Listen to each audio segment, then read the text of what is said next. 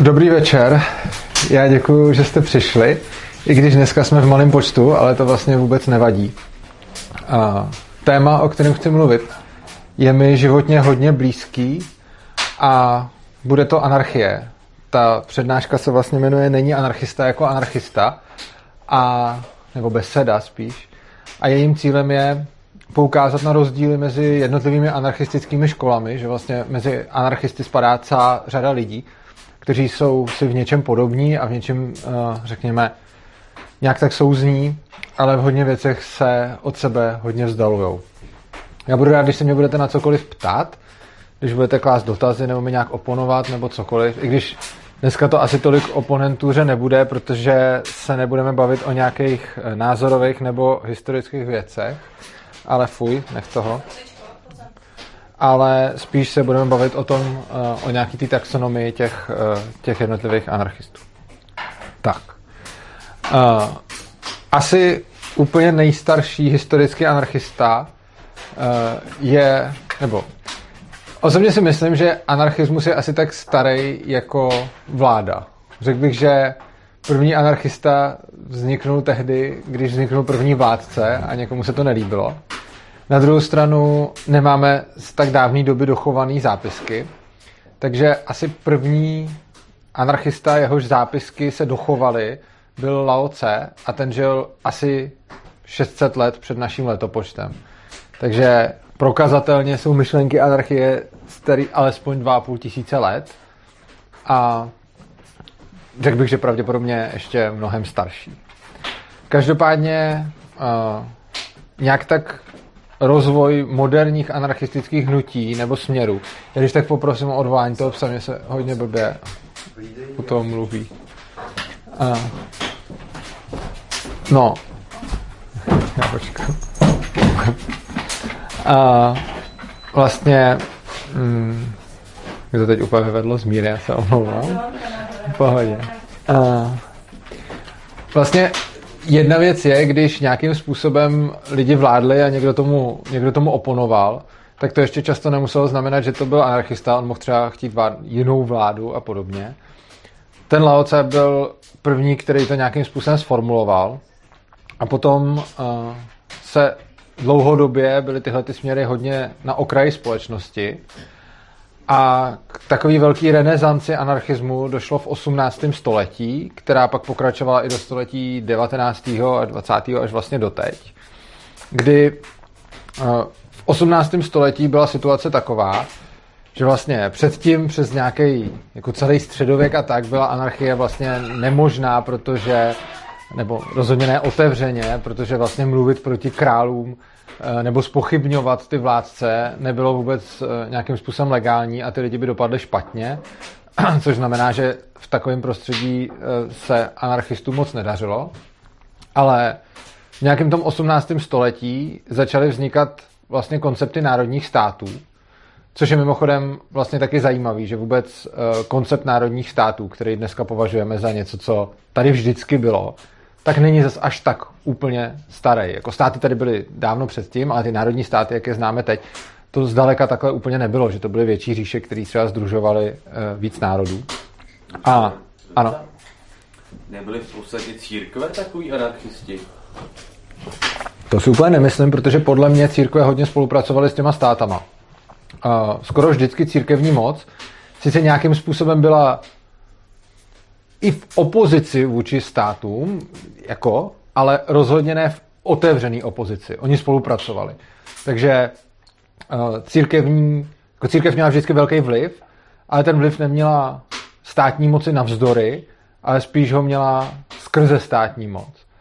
A i když se církevní hodnostáři a státní hodnostáři, jako vždycky byl takový ten, jako, takový ten trojlístek moci, že byl většinou král, šlechta a církev teď se různě přetahovali o moc a když byl třeba někde eh, slabý král, tak tam byla silná šlechta, když zase byla silná šlechta, tak mohl být třeba slabý král. A teď samozřejmě uh, různí králové proti církvi rebelovali, takže víme, že prostě celý protestantství vzniklo jakože vlastně anglický král uh, se vzepřel uh, Vatikánu a vytvořil si vlastního papeže a tak podobně. Ale vlastně historie církve a historie státu je hodně provázaná A není to, že by jako církevní moc spochybňovala státní moc, nebo že by státní moc spochybňovala moc církve. Myslím si, že ani jedno se v zásadě nedělo.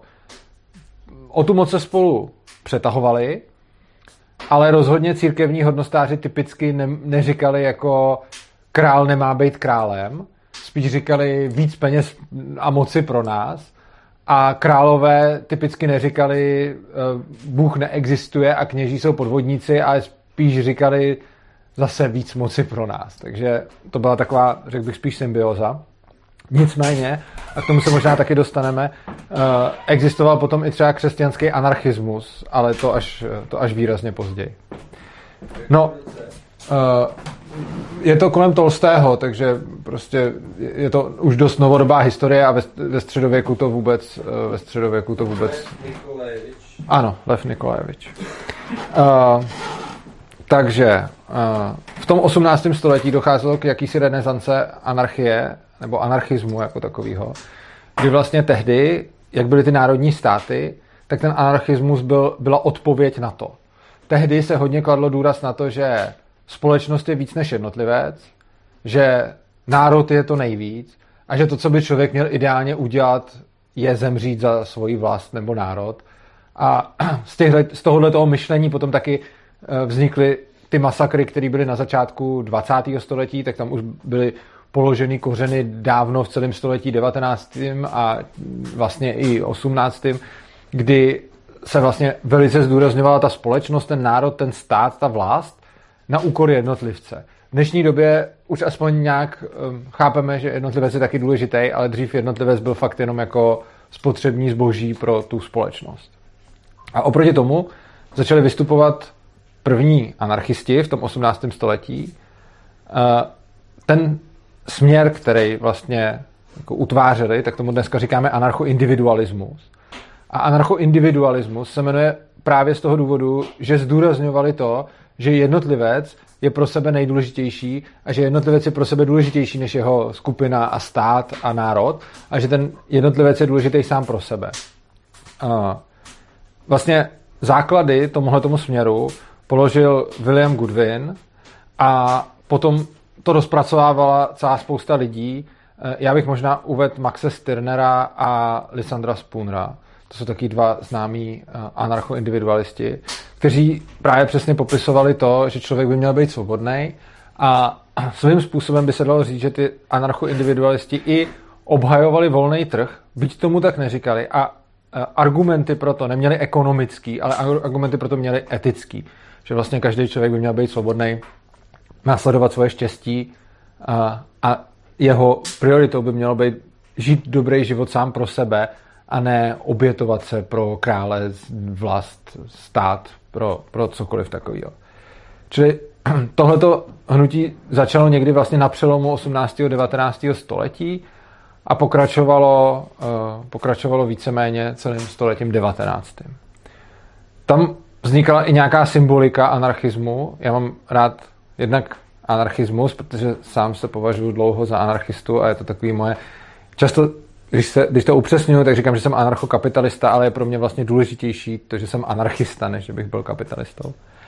A mám taky rád symboliku, uh, i proto, když třeba koukáte na některými videa, tak tam můžete vidět nějaký ty anarchistické symboly.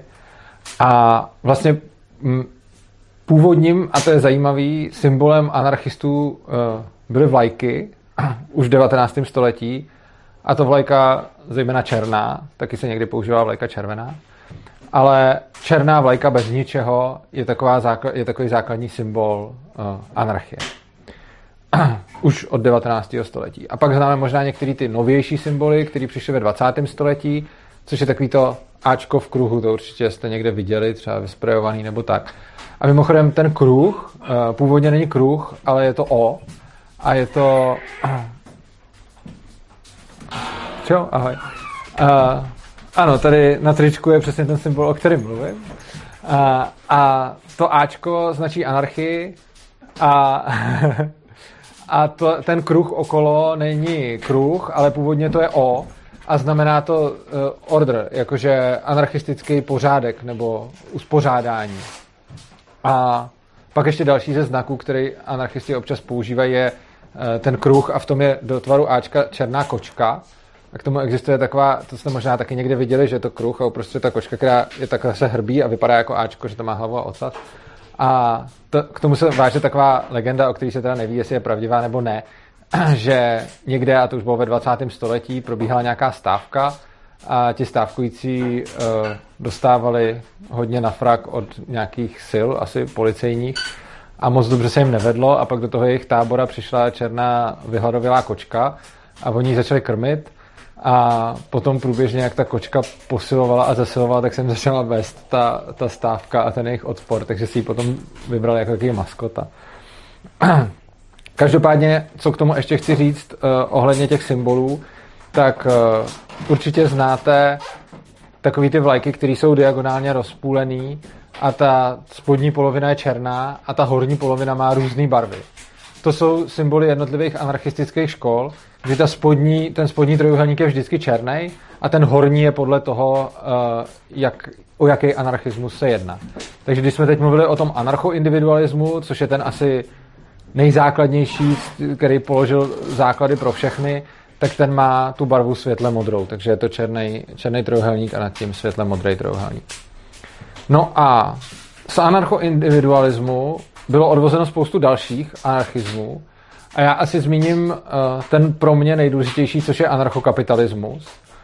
Uh, ten má v tom trojuhelníku nahoře zlatou, ta černá je zase anarchie, ta zlatá je uh, volný trh.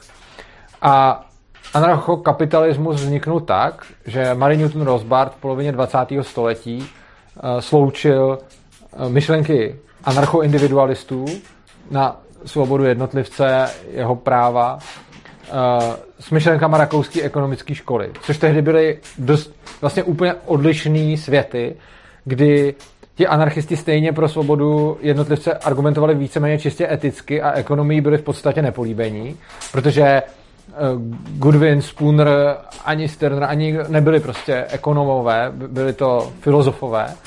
A na druhé straně byli lidi jako Mises, Ben Bawerk, uh, kteří zase byli ekonomové, ale vůbec nepřemýšleli o anarchii a byli to vlastně lidi, kteří zastávali stát.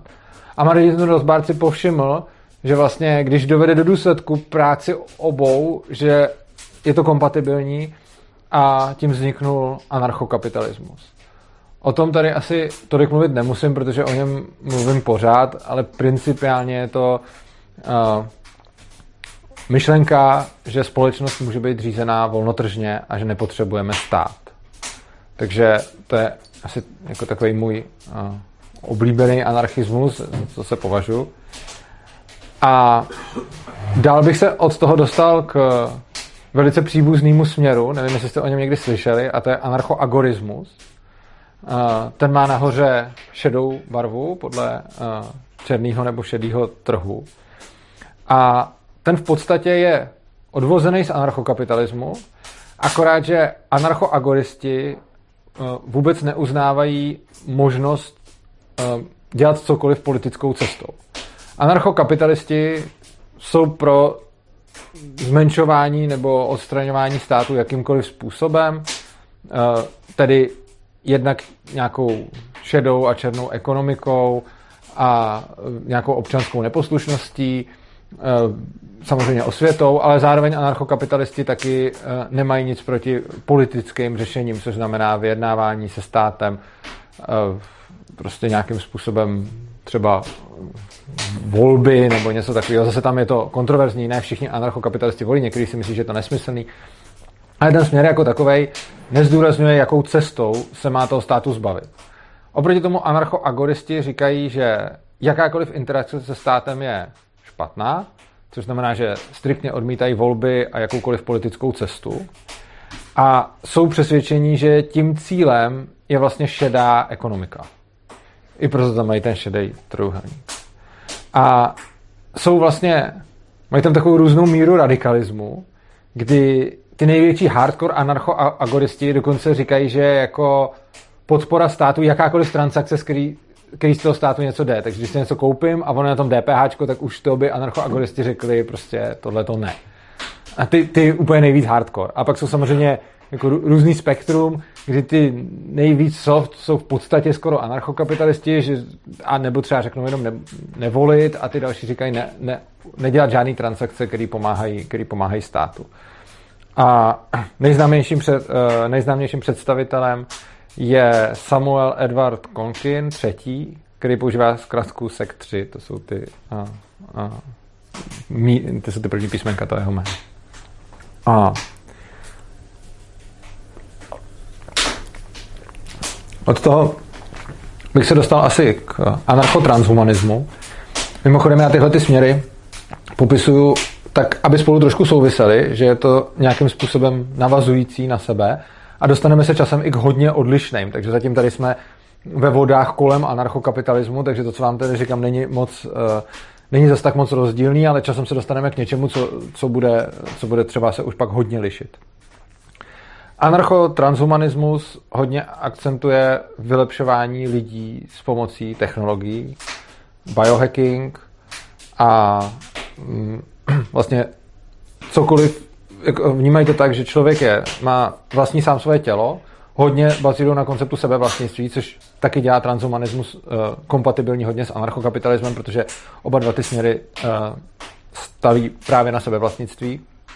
A anarchotransumanisti tvrdí, že stát by neměl regulovat žádný zásahy do uh, genetiky, uh, samozřejmě drog, uh, nebo nějakých implantátů nebo čehokoliv, čím se člověk může sám modifikovat na základě třeba svého vědění nebo inteligence. Jsou, jsou to často lidi technokratičtí třeba, mají hodně futurističtí a mají právě představy o, uh, řekněme, vylepšování člověka jakožto hm, tvora, který dosáhl svoj, svým intelektem nebo poznáním na to, že, že potom už může měnit vlastně třeba i svoji genetickou výbavu a podobně. Což mě je to třeba hodně sympatický, ale vyvolává to velký kontroverze od spousty lidí, kteří si myslí, že člověk by neměl překračovat nějaký svůj stín. Dalším směrem, který vlastně taky pořád ještě je celkem související s anarchokapitalismem, je anarchopacifismus. A to je směr, který je mi čím dál tím bližší vlastně.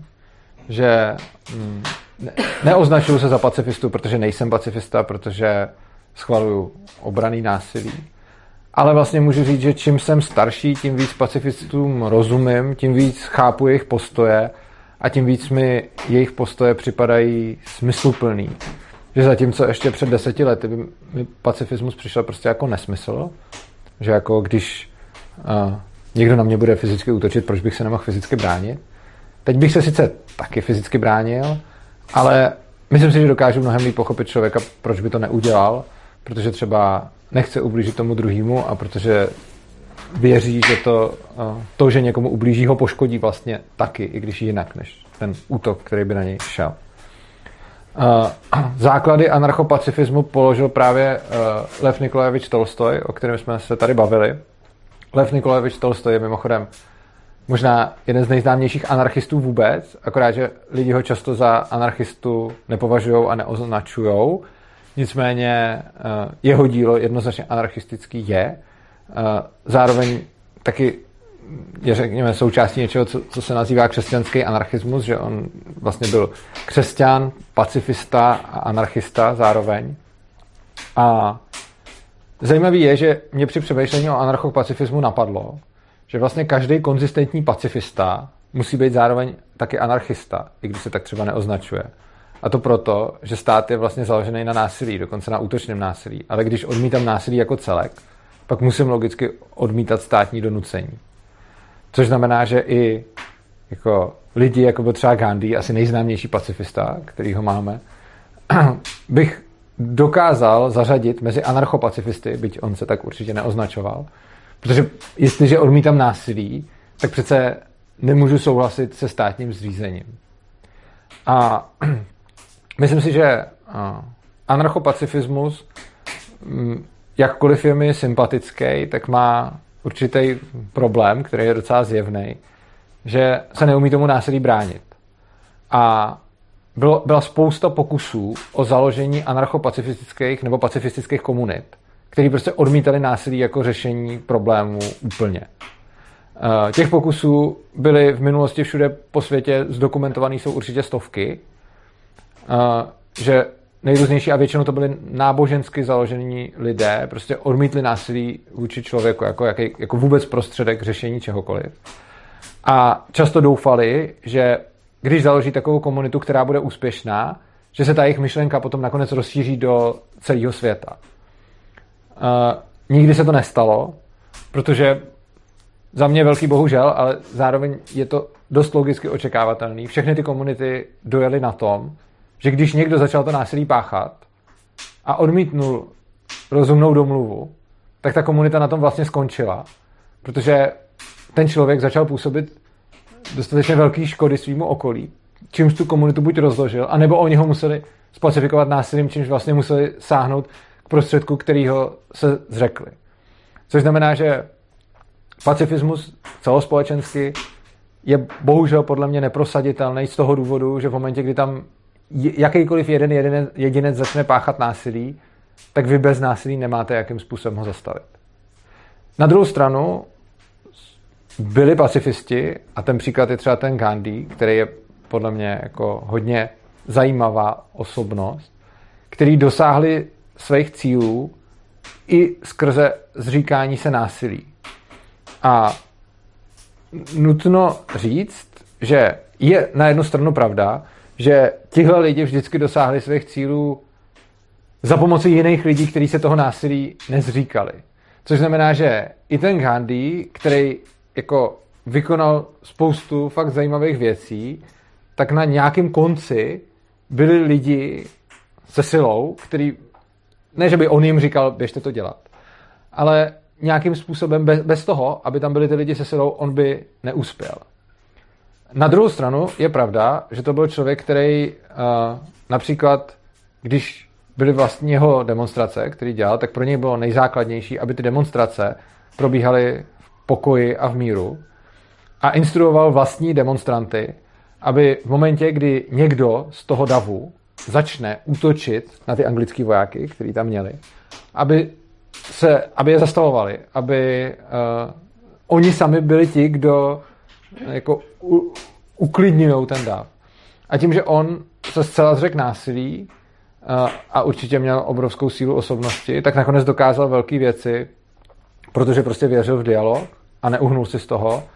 A i když uh, někde schromažďoval lidi, tak vlastně hodně těžko se hledala argumentace na to, aby mu něco dělali, protože on nikomu nic nedělal a všechny lidi, který schromažďoval, tak instruoval tak, aby kdyby kdokoliv z toho davu začal iniciovat násilí, aby se tam, aby se tam postavili a aby ho prostě nenechali.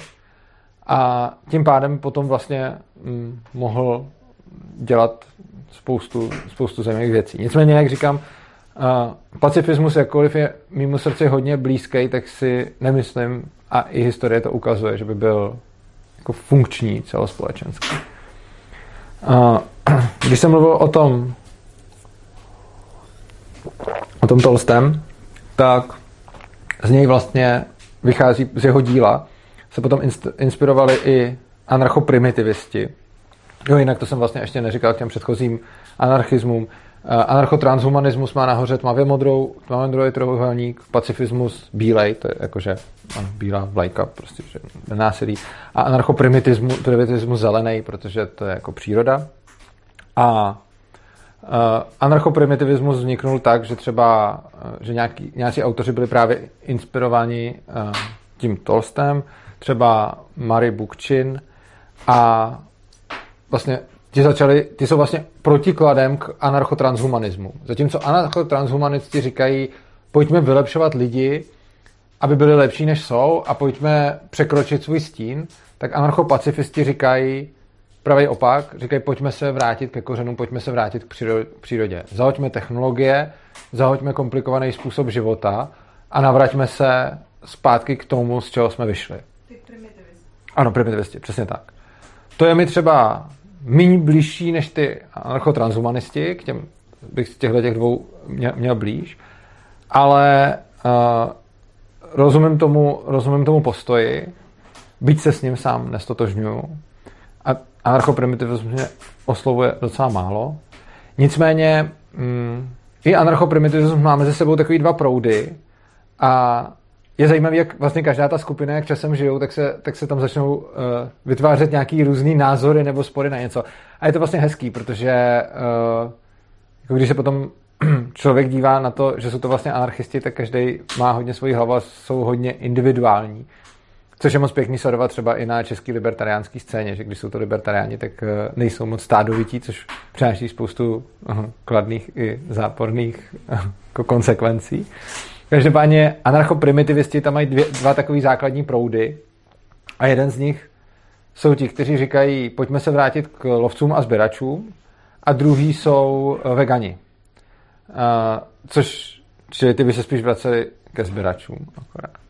Nebo, by, nebo ne, ke sběračům ne, vlastně, ty, ty tam mají zemědělství, jakože OK. Takže jeden z nich říká lovci a sběrači a prostě uh, klidně můžeme lovit zvířata a druzí říkají, pojďme být šetrník v přírodě, pojďme uh, být zemědělci, technologie na nízký úrovni, ale vlastně ne, neubližovat uh, živým tvorům.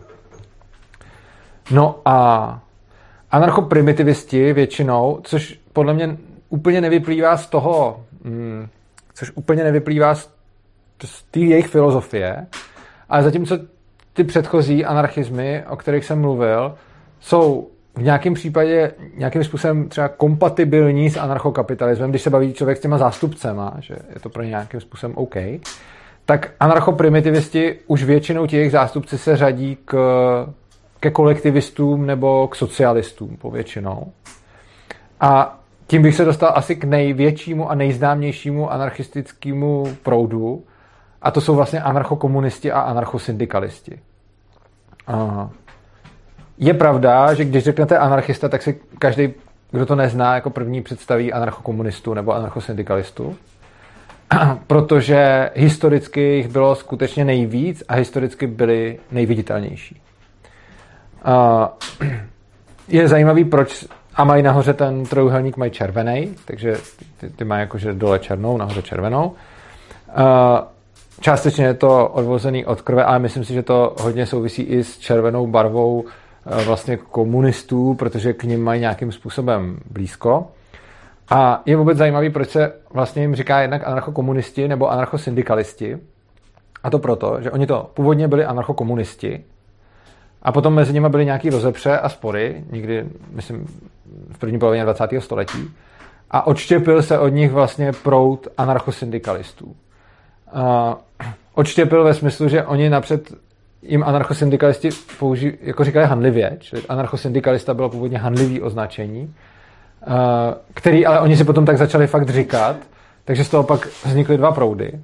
Jenomže, protože oba dva ty proudy se dál extrémně moc štěpily, tak potom po nějaký době, třeba ke konci 20. století nebo v druhé polovině 20. století, zase začaly eh, přibývat tlaky na to, aby se zase sjednotili a byly vlastně jedno, protože stejně v každém z těch dvou proudů byly tak moc rozdílný názory, že už eh, vlastně ono je to k sobě nepřiblížilo, ale když v rámci každého z těch proudů je ta různost větší než mezi nimi, tak se začaly zase vlastně spojovat uh, dohromady. Oproti hmm, anarchokapitalismu se hodně liší tím, že neuznávají soukromí vlastnictví, žádný ani výrobních prostředků, ani soukromý vlastnictví ničem. Uznávají něco, čemu říkají osobní vlastnictví. A, a zároveň jsou pro bezstřídní společnost. A, krom toho je to anarchistický směr, který je extrémně různorodý. Myslím si, že to je taky obrovský rozdíl mezi anarchokapitalisty a anarchokomunisty, což jsou asi ty dva, hla, takový ty dva protipóly toho anarchismu, kdy anarchokapitalisti jsou, protože jsou hodně založení na logice, eh, tak docházejí ze stejných základů ke stejným výsledkům. Což znamená, že anarchokapitalisti jsou názorově v podstatě skoro nejvíc konzistentní eh, skupina, myslím navzájem se sebou. Jakože jejich názorové rozdíly jsou fakt minimální. A prostě, když se podívám na to, v čem spolu anarchokapitalisti nesouhlasí, tak jsou to fakt jako z vnějšího pohledu absolutní detaily, kdy jako 96 procent, nebo to jsem jako plásnu to procent, ale prostě drtivou většinu toho, co říkáme, tak se na tom shodne každý anarchokapitalista a fakt ty spory jsou v nějakém jako úplně minimálním útržku. Oproti tomu anarchokomunisti a anarchosyndikalisti, a poznal jsem jich docela hodně, jsou hodně emotivní lidi, a to vůbec neříkám žádným despektem, jenom prostě tam celý ten jejich život a přemýšlení o tom funguje jinak, než, než jako náš anarchokapitalistický. A tím pádem jsou i hodně různorodí, protože nedocházejí potom ze, eh, ze stejných jako základů ke stejným výsledkům, protože to často prostě cítí jinak. A pro mě je, mě vlastně hodně mrzí, jaký je stav uh, na současném, jako jak světový, tak český, dialogu, který se vede mezi těmi anarchisty. Prostě jo, anarchokapitalisti si můžou rozumět s anarchoagoristama, s anarchoindividualistama nebo s transhumanistama, ale uh, to, co je mezi anarchokapitalistama a anarchokomunistama, mi přijde jako obrovská škoda, kdy tam nefunguje v podstatě žádný dialog, funguje tam ohromný zesměšňování a to bohužel z obou stran, kdy oni si vlastně nadávají o to, kdo je anarchista a vzájemně si říkají, že nejsou anarchisti. Zatímco anarchosyndikalisti a anarchokomunisti říkají, oni totiž krom Eh, státu odmítají jakoukoliv hierarchii. A říkají, že pokud my, anarchokapitalisti, jsme OK s hierarchií, tak to z nás dělá, že nejsme anarchisti. Oproti tomu anarchokapitalisti zase poukazují na nekonzistence anarchokomunistů a říkají, tak vy chcete na jednu stranu bezstřídní společnost, a na druhou stranu nechcete stát. Takže když té společnosti přirozeně vzniknou třídy, tak co použijete pro to, abyste je potlačili? Což historie ukazuje, že velice často buď stát, anebo nějakou sílu, eh, která vlastně, jako, oni nemusí nazvat stát, ale tím, že jdou a diktují lidem, co mají dělat, tak eh, to z našeho pohledu, zase nechci to soudit a snažím se to jako podávat co nejvíc mm, jako neutrálně, ale samozřejmě nejsem neutrální, protože jsem anarchokapitalista. Tak potom anarchokapitalisti zase vidí v anarchokomunistech ten, uh, tu, tu vnitřní nekonzistenci. A kdykoliv se snažím, a to je možná i výzva, pokud, jako jednak kdyby někdo tady z vás někoho takového znal, ale jednak pokud se na to nějaký anarchokomunista nebo anarchosyndikalista dívá, já fakt hledám lidi do dialogu, ne proto, aby jsme se hádali o to, eh, kdo je anarchista, protože to je úplně zbytečný. Jako tolik času vyplejtvaného na internetových fórech o dohadech, kdo je anarchista, to mi přijde fakt škoda a přijde mi to dětinský a že by to lidi mohli hledat nějaký společný průnik a, ně, a prostě nějak společně jako něco řešit, než si prostě eh, zbytečně nadávat. A pokud by někdo byl ochotný k dialogu, já budu fakt rád a zkouším to už roky a občas to má nějaký částečný úspěch, jenomže bohužel se děje to, že často potom se buď ten člověk, s kterým ten dialog vedu, naštve, a nebo ho dokonce začne ostrakizovat jeho vlastní komunita, protože oni anarchokomunisti nechtějí, protože tím, že bychom vedli ten dialog, tak by se jako uznalo, že jsme taky anarchisti. A to oni nechtějí. Takže i když třeba hm, pořádají svoje nějaký anarchofestiáky, tak když a fakt slušně jsem se tam snažil jako napsat, že bych rád vedl dialog, tak ne prostě. A hm, stejně tak, ale když vidím potom anarchokapitalisty, tak ono to není o nic lepší, protože ty jim zase nadávají že jsou nekonzistentní, takže potom chápu, že oni nemají mm, jako ochotu se bavit.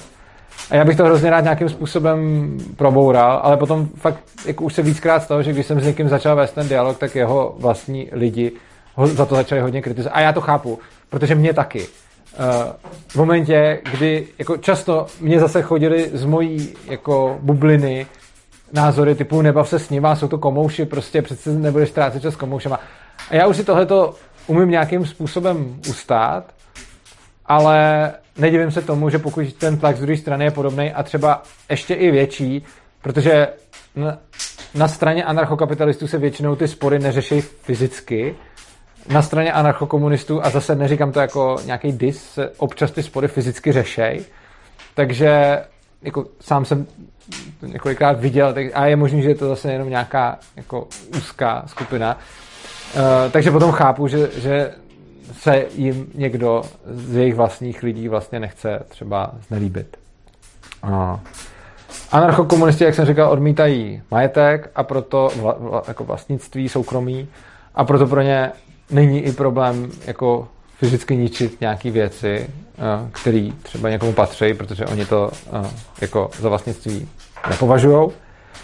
A mě vlastně jejich poznávání mě zajímá, protože eh, se mi líbí, že jsou, hodně, že jsou hodně jiný a že jsou založený často velice na pocitech a méně na tom ráciu, což je něco, co, co rád poznávám. Uh, oni vlastně vycházeli, uh, jako co se týče té tý filozofie jejich, tak uh, vycházeli hodně z toho Goodwina, o kterém jsem, uh, nebo Goodwina, o kterém jsem mluvil u toho anarchoindividualismu, uh, tak vlastně uh, z Godwina a Bakunina uh, vy, potom vlastně udělal nějakou ucelenou práci, říká se anarchistický kníže, se mu říká, a je to Petr Alexajevič Kro, Krokop, blbě, Kropotkin, to jsem špatně to. A ten vlastně dal základy tomuhle tomu směru. Je to směr, který se hodně zaměřuje na dělnický hnutí.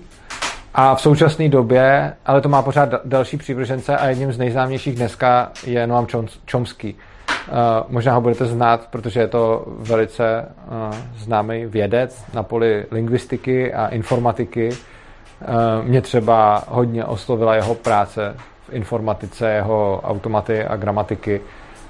A je to zjevně hodně chytrý a systematický chlap, který bude určitě logický. A ještě možná, pokud bych měl tohle, to, co říkám, je fakt jako, vychází to z mýho pozorování a zkušeností s anarchokomunisty, takže není to nějaký jejich oficiální dělení, ale poznal jsem mezi nimi, řekněme, eh, čtyři skupiny, jak, jak bych si to tak skategorizoval.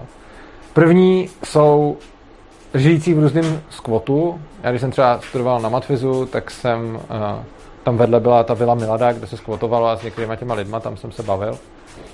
A ale nejenom tam, prostě je to spousta skvoterů nebo různých lidí, kteří žijou na okraji toho systému a většinou ne proto, že by museli, ale protože chtějí, protože jim nevyhovuje současná společnost, takže uh, žijou jinak, což respektuju. A uh, tyhle lidi většinou nemají nějakou ucelenou teorii o tom, jak by společnost měla vypadat. Popisují většinou to, co jim vadí, uh, to, co jim na společnosti přijde blbý, ale není to, že by vůbec měli nějak, jako když se jich člověk zeptá, co by teda chtěli, eh, tak prostě, aby to bylo dobrý, ale vlastně nemají moc představu, jak to udělat. Je to spíš takové, takový hnutí odporu. A zase, tyhle ty věci neříkám s žádným despektem, já to fakt respektuju a snažím se to podávat deskriptivně, co nejvíc. Takže to je první taková skupina. Uh, druhá skupina, to mi přijde, co jsem zatím viděl, jsou spíš takový jako možná agresivnější. A to jsou lidi, kteří mají nějakou představu o společnosti, ale většinou vůbec nerozumí ekonomii. Což znamená, že mají představy typu zrušíme peníze, ale když se jich potom člověk zeptá, jak řešit problém ekonomické kalkulace, tak oni vůbec neví, eh, o čem mluví. Takže třeba chtějí zrušit peníze, ale vůbec neznají jejich funkce, což potom logicky znamená, že ani nemají náhradu za ně, protože si myslí, že prostě zruší peníze a nepřijdou o ty funkce, protože neví, že existuje. Což mi přijde malinko trochu, jako kdyby někdo řekl, zrušíme elektřinu a když bych se ho zeptal, čím si budeme svítit, tak by mi řekl lampičkou. Prostě, že to, uh, že, že mi to tam úplně takhle vlastně nezapadá. A tam mezi touhle skupinou vidím z mýho pohledu uh, nějaký nekonzistence. Hm. Potom další třetí skupinou anarchokomunistů, který jsem poznal, uh, jsou takoví, kteří věří tomu, že když odstraníme stát, tak ta společnost bude sama automaticky bezstřídní. Což nevěřím, že by se stalo, ale je to aspoň konzistentní v tom, že neříkají, že potřebujeme docílit bezstřídní společnosti skrze stát, aby pak zanik stát, eh, protože oni říkají, hele, zrušíme stát a potom vznikne bezstřídní společnost a lidi zahodí peníze a přejdou na volný trh. Což je, teda přejdou na hm, komunismus. Což podle mě není absolutně reálný, ale setkal jsem se i s takovými, kteří jako řeknou, no, když to nevíde, tak, tak to prostě nevíde. Tak jste měli pravdu vy, anarchokapitalisti, a bude tady trh. A stejně tak já musím říct, dobře, tak když tady trh nebude a lidi přijdou na komunismus, tak jste měli pravdu vy, takže s těma jsem, jako, s těma jsem nějakou řeč našel. A poslední skupina, a tam patří právě i ten uh, Noam Chomsky, uh, počítá s takovým jako, ono se tomu dřív říkalo socialistický lepší člověk, a oni to také nepojmenovávají, ale je to, oni počítají s tím, že, li, že lidstvo, že lidi se vyvinou nějakým způsobem a že potom, že se vyvinou do takové míry, že už budou schopni i řešit problém ekonomické kalkulace bez peněz a že všechny ty problémy, které tady máme, vlastně zmizí tím, že lidi se stanou vědomějšíma a na základě toho odmítnou společenské třídy, odmítnou stát uh, a odmítnou i ty peníze a budou se nějak řídit na základě nějakých uh, z našeho pohledu možná super schopností, které my zatím nemáme a ty budoucí lidi mít budou. Což zase je to za mě hezká představa. Líbí se mi, že není nekonzistentní, protože jako neodporuje si to samo, ale uh, přijde mi, že to teď momentálně není aktuální, protože dokud tady taky lidi nemáme, tak, uh, tak se to prostě neděje a jestli někdy budeme mít, tak, uh, tak to už nebude náš problém. Takže tolik asi k anarchokomunismu, což je určitě nejrozšířenější anarchistický směr. A jako fakt mě mrzí, že se s nimi s nima stále nedaří najít společnou řeč a doufám, že během života se mi to nějak povede. Je to možná i proto, že oni jsou často zastánci revoluce a řešili by spoustu problémů násilím, kde já si myslím, že třeba to násilí nemá místo. I proto třeba nejsou moc kompatibilní s těma anarchopacifistama, kteří to násilí odmítají úplně, zatímco anarchokomunisti pro něj často nejdou daleko. Potom tady máme další směr, to je anarchomutualismus. Ten má nahoře oranžový trojuhelník a jeho, jeho zastáncem je Prudhon, asi nejznámějším.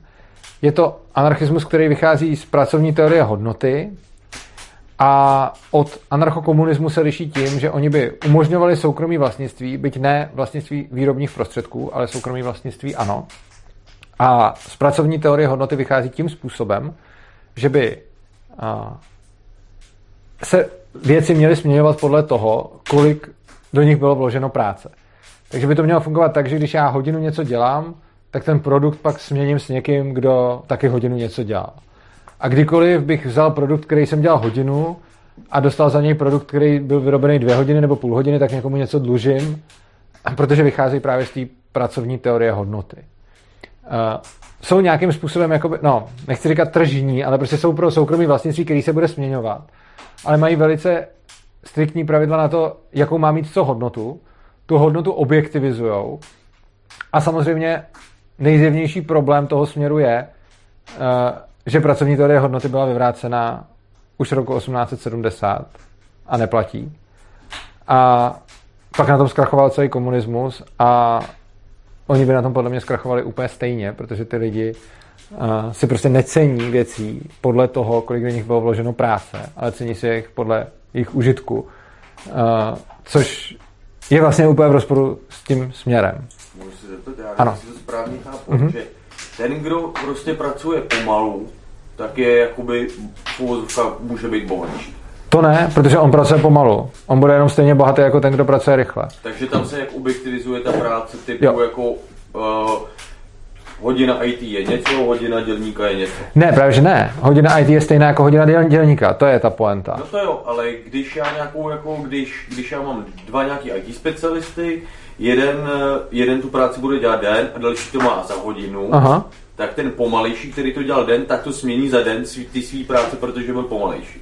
Ano, a ten druhý zase smění uh, to, co no. udělá za den. Vlastně... Takže se nevyplatí to dělat jako efektivně. To vyplatí, podle mě. Ono by to mělo jeden, podle mě, nějaký celkem bizarní důsledek. A to ten, že ty hodně schopní a šikovní lidi, kteří by dokázali dělat kvalitní věci rychle, by obchodovali jenom s jinýma lidma, který by ty dobrý... Ano, ono by se to nakonec tržně, ano, ono by, by se jo. to nejvíc vyplatilo. Ano. Takže ty, kteří by nebyli schopni vyrobit židly, rychle, by obchodovali jenom s těma, něco jiného by dělali pomalu a moc kvalitně. Takže by se automaticky vytvořili celkem bizarně ty třídy. Ano, ale oni jsou zase protitřídní, takže by to... Ano, ano, to je pravda, ale oni jsou zase protitřídní, oni, oni v podstatě jsou velice podobní těm eh, anarchokomunistům, akorát prostě jako... A jak říkám, snažíme se fakt ty směry nehodnotit a i když anarchokomunismus je mi z těch všech anarchismů asi nejvíc vzdálený, tak eh, ty jeho příznivce respektuju a anarchomutualisty taky neschazuju, jenom prostě, když se na to podívám čistě fakticky, jako z pohledu jako nějaký vědy nebo tak, tak prostě staví celý svůj směr na teorii, která je prostě vyvrácená, což znamená, že to potom v praxi nemůže fungovat, protože ta teorie prostě se ukázala, že je neplatná. A dá se to velice snadno dokázat. Že když tady budu teď něco dělat hodinu a někdo jiný tady bude něco dělat hodinu, tak ten výsledek nebude pro lidi prostě stejně hodnotný a tím se vlastně jako ten směr sám podle mě zdiskreditovává, nebo ne zdiskreditovává, prostě není možný ho v praxi zavést. Respektive, když už by ho zavedli, tak by museli násilím a potom ty výsledky by byly jiný, než oni očekávají, protože staví na něčem, co, co neplatí. Uh, pomalu se dostáváme ke konci. Ještě tu mám tři. Mám tady anarchokolektivismus. Anarchokolektivismus má hnědou barvu, jeho hlavním představitelem je Bakunin a říkám ho právě po anarchomutualismu, protože je mu velice podobný.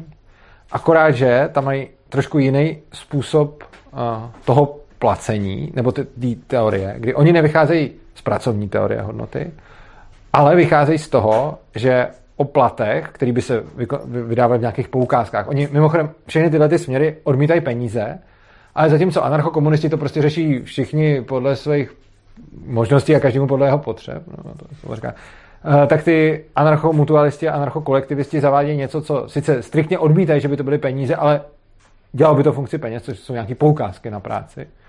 že jako ty anarchomutualisti hodinu dělám, tak dostanu poukázku na hodinu práce a za to si něco koupím. Což jsou svého druhu peníze, i když eh, nefunkční z toho důvodu, co jsem tady předtím říkal. A anarchokolektivisti, eh, ty to mají zase jinak, ty to mají, že o tom platu by se nějak demokraticky rozhodovalo. Čili nebylo by to tržní, lidi by odváděli práci, ale nedostávali by výplatu podle toho, kolik hodin na té práci strávili, ale podle toho, jak se ta komunita rozhodne, že jim zaplatí. Tohle to, co by měli, tomu neříkají peníze. Měli by tam nějaký, mají tam nějaký teorie, že by měli nějaké jako kreditní banky, které by to spravovaly, tohle to celé.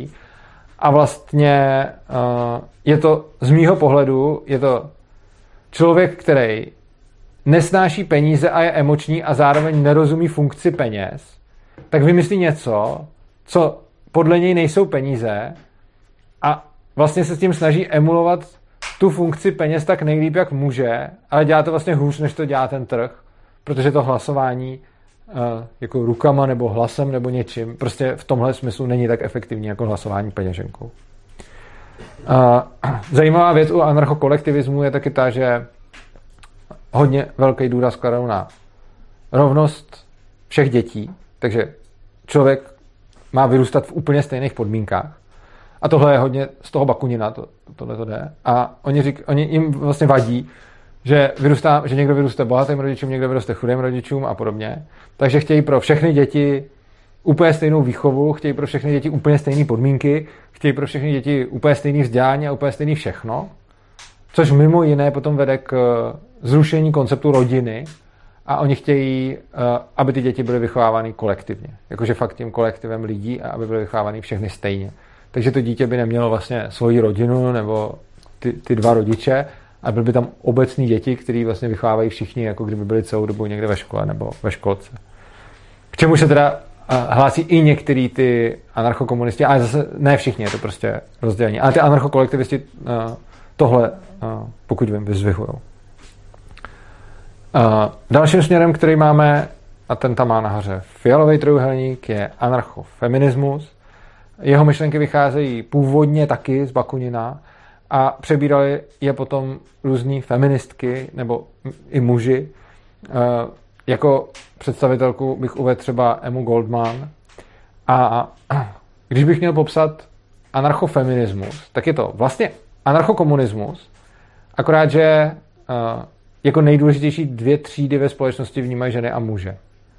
Oni vlastně anarchofeministi jsou vlastně anarchokomunisti. Ty, ty dva směry jsou si extrémně podobný.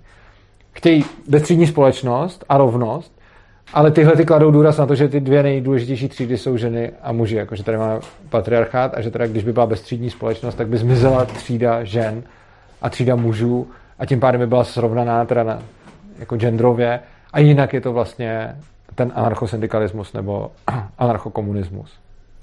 Čili zase, jak jsem na začátku říkal, ty směry, které jsou blízké tomu anarchokapitalismu, jako třeba anarchoagorismus a tak dále, tak tady zase říkám směry, které jsou si blízké vzájemně, jako anarchokomunismus, anarchomutualismus, anarchokolektivismus nebo anarchofeminismus.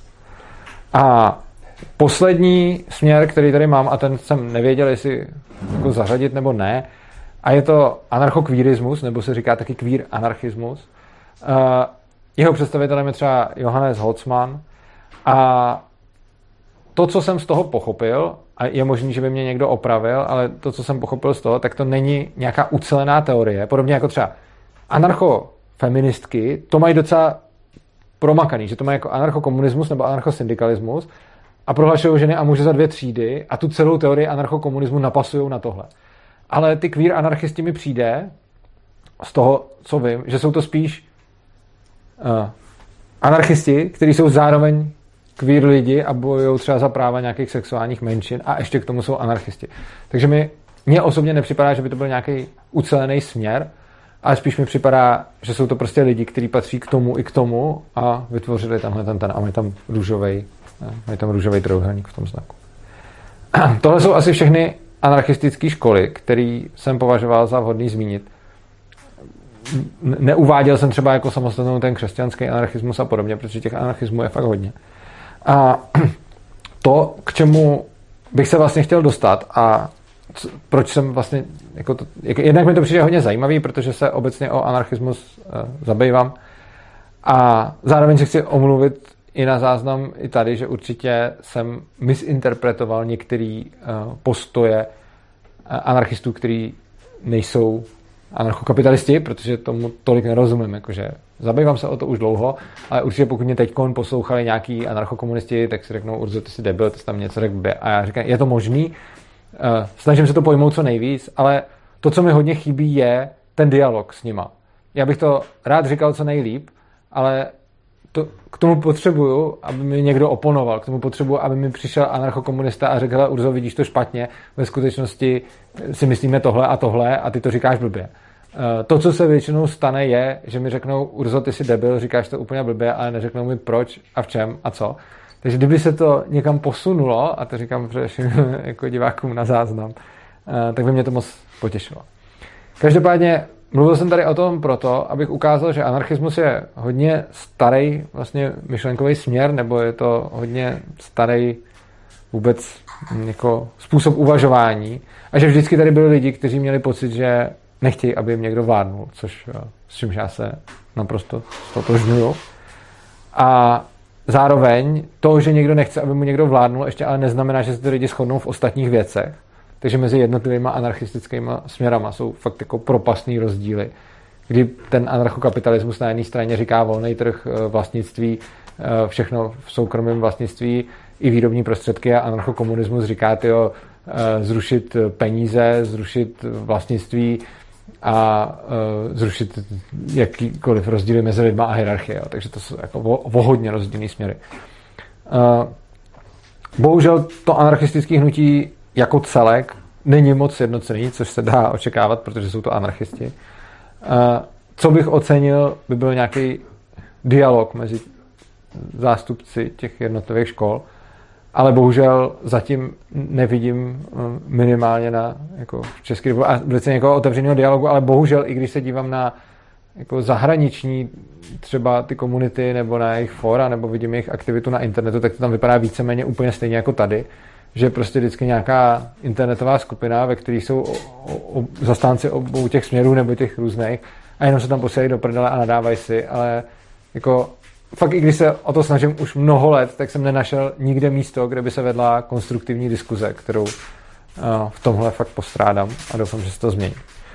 A taky o tom mluvím, protože spousta lidí si pod pojmem anarchista představí právě anarchokomunistů nebo anarchosyndikalistů, toho, co s tou zápalnou lahví jde rozbít tu výlohu toho mekáče, což je jejich způsob uh, vyjádření. Já s ním nesouhlasím, ale je důležité si potom uvědomit, že ne každý anarchista uh, to má takhle. A stejně tak uh, potom ty lidi se zájemně a několikrát za anarchisty nepovažují, že uh, ty s tou zápalnou lahví by dokonce řekli, že Urza ani není anarchista, protože uh, souhlasí se soukromým vlastnictvím. Já osobně naopak chci přiznat to, aby si každý mohl nazývat, jak chce, takže kdo se cítí být anarchistou, toho v zásadě asi chci považovat za anarchistu. Nevím, jestli je nějaký případ, a ještě jsem nepotkal nikoho, komu bych měl potřebu říkat, ty nejsi anarchista, protože i když jsem potkal lidi, kteří měli názory výrazně odlišný od mých a z mýho pohledu velice nekonzistentní, nebo dokonce vedoucí, z mýho pohledu vedoucí k totalitě, nebo k zesilování moci státu, tak i tak jim nechci říkat, nejste anarchisti, protože pokud to tak cítí a pokud eh, má pocit, že ten stát nechce, tak i když dělá kroky, které z mýho pohledu povedou spíš ke zvětšení toho státu, tak mu nechci brát to, že se cítí být anarchistou. A já ho nemám problém za anarchistu považovat jenom za anarchistu o dost jinýho, než jsem já. Tak. Se jenom trošku. Aha. Těch anarchů komunistů, mm-hmm. je tam jenom jako nesedí v čem je tam jako ta anarchie. To je jako kdyby jako někdo je komunista, někdo je jako demokrat, někdo je jako někdo jako jiný. A já tam jako nevidím ten vzdor, když tam nejsou žádný třídy, nebo jako, jako nechápu, co je na tom anarcho. Jo. No anarcho je na tom to, že oni odmítají i ten stát. Uh, ale jako logicky, protože nemají třídy. No, oni odmítají každou hierarchii a stát je taky hierarchická struktura. No tak jasně. Jinými slovy. Ale, ale to je podstata toho komunistu, ale nikoli a zároveň podstata toho anarchismu. Jenže komunista chce ten stát. Komunista, uh, jako komunista, nebo jako, záleží jak který, on je to taky, nebo reálný komunista, jo, dobře, tak prostě když se podíváme uh, na Marxe, tak Marx taky eh, potom vlastně říká, že potřebuje ten stát k tomu teď, aby mm, prostě potlačil kapitalismus a pak už ten stát taky bude zbytný, takže vlastně nedá se říct, že komunista chce stát, ale potom komunista v praxi eh, zvyšuje moc státu. Respektive oni zatím mají tu teorii, že budou zvyšovat moc státu tak dlouho, až potřebují kapitalismus, pak už ten stát nebudou potřebovat a ten stát jako odpadne. Eh, to jsou komunisti. Eh, respektive ty hardcore komunisti. Spousta komunistů, kteří nejsou tak hardcore, když si budete povídat eh, s přívrženci komunistické strany, tady KSČM, tak si nemyslím, že by řekli, že nechtějí stát. Oni naopak řeknou eh, každému podle jeho těch, já to se to furt plete, oni řeknou každému, každý podle jeho možností a každému podle jeho potřeb a stát by nad tím měl všem držet ochranou ruku. To řekne většina komunistů. Anarchokomunisti tohle to neřeknou. Anarchokomunisti řeknou, my jsme anarchisti, hlavně oni se prostě považují, když s těma lidma mluvím, tak oni jako říkají si třeba někdy anarchokomunisti, ale oni se hlavně považují za anarchisty. A často je to taky, že říkají, hele, já jsem tady ten anarchista, ale ty, protože máš volný trh. Podobně jako jste se zeptal vy, když říkáte, jako, kde je v tom ta anarchie, tak oni mi taky říkají to samé. Kde je v tom ta anarchie? Teď přece chceš biznis a chceš firmy a chceš hierarchii, tak kde vidíš anarchii? Oni to prostě vnímají jinak. A Oni se nazývají anarchisty proto, že nechtějí žádnou hierarchii a nechtějí tedy ani stát. Oproti tomu komunisti standardní chtějí bezstřídní společnost, ale zároveň jako, a zase nemůžu mluvit za všechny, protože každý to má jinak, ale zároveň jako minimálně ty, s kterými jsem se nějak bavil, ty, který jsem potkal, tak eh, ne, neříkají nechceme stát, říkají naopak, hele, stát by měl přerozdělovat úplně všechno a, a, a byty by měl rozdělovat stát a všechno by měl zajišťovat stát a, a zdravotní péči by měl zajišťovat, a všechno by měl podle nich zajišťovat stát, podle komunistů.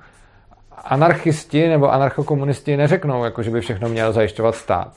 Anarchokomunisti řeknou, uh, stát je na hovno a kapitál je prohnilej a stát s kapitálem spolu spolupracují. Oni často rádi používají ten pojem kapitál, jako aby si tím vlastně firmy, lidi, kteří vlastní firmy a tak a, a, a, a mluví o tom jako o jako nějaký entitě, podobně jako třeba já uvažuji o státu, tak oni tak uvažují o státu a kapitálu a říkají, že stát a kapitál jdou ruku v ruce a často říkají, že kapitalismus bez státu vůbec nemůže existovat, nebo že soukromí vlastnictví bez státu nemůžou existovat a chtějí vlastně se zbavit soukromého vlastnictví, kapitalismu, často patriarchátu a, a státu a to, že se snaží zbavit státu, v mých očích z nich dělá anarchisty taky.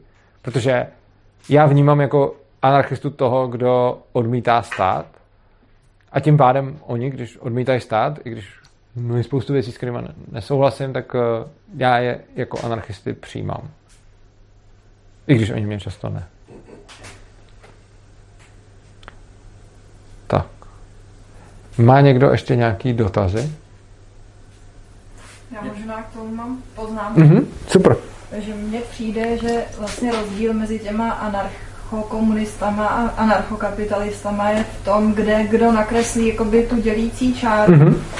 A že ty anarchokapitalisti ji kreslí tam, kde začíná jako nějaký fyzický násilí, zatímco ty anarchokomunisti jdou jakoby mnohem, jak to říct, níž, nebo mm-hmm. jako, že, že tu hranici kreslí už mnohem dřív. Ano a vidí uh, nějaký násilí už někde, kde, kde není třeba fyzický ještě. Ano. Eh, s tímhle tím hodně souhlasím a myslím si, že je to hodně dobrá připomínka.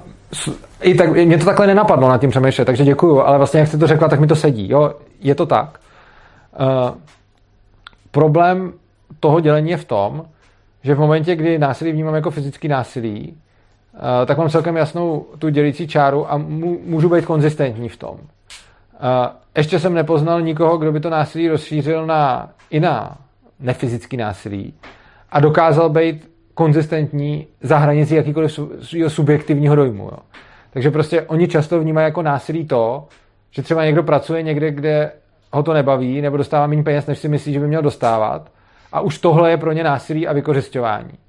Jenomže to je právě ono to, to hodně souvisí s tím, že jsou hodně emoční, což znamená, že se podívají na tu situaci a nepotřebují jako přemýšlet nad tím, kde jsou hranice toho. Prostě to vidí, řeknou si, je to špatně, ten člověk dostává málo peněz, zasloužil by si víc. Teď to zasloužil, zase je nějaká subjektivní preference, kterou povýší na objektivní pravdu, protože mezi tím nerozlišou. Uh, což zase není to hate. Uh, spousta emočních lidí, a to zase o tom tady mluvíme hodně se Zorskou a Matfizákem, prostě nerozlišují mezi tím, že něco cítím, anebo mezi tím, že něco vím a je to pro ně stejný, jakože ten pocit je pro ně ekvivalentní tomu vědění.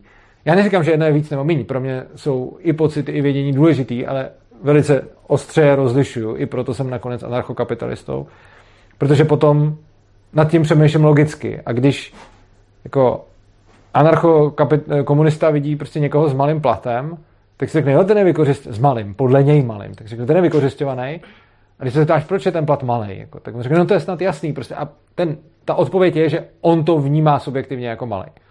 Ale když by potom někdo jiný přišel a řekl by, ten plat je velký, tak vlastně to, co můžou udělat, je dát si přes hubu, což často taky udělají.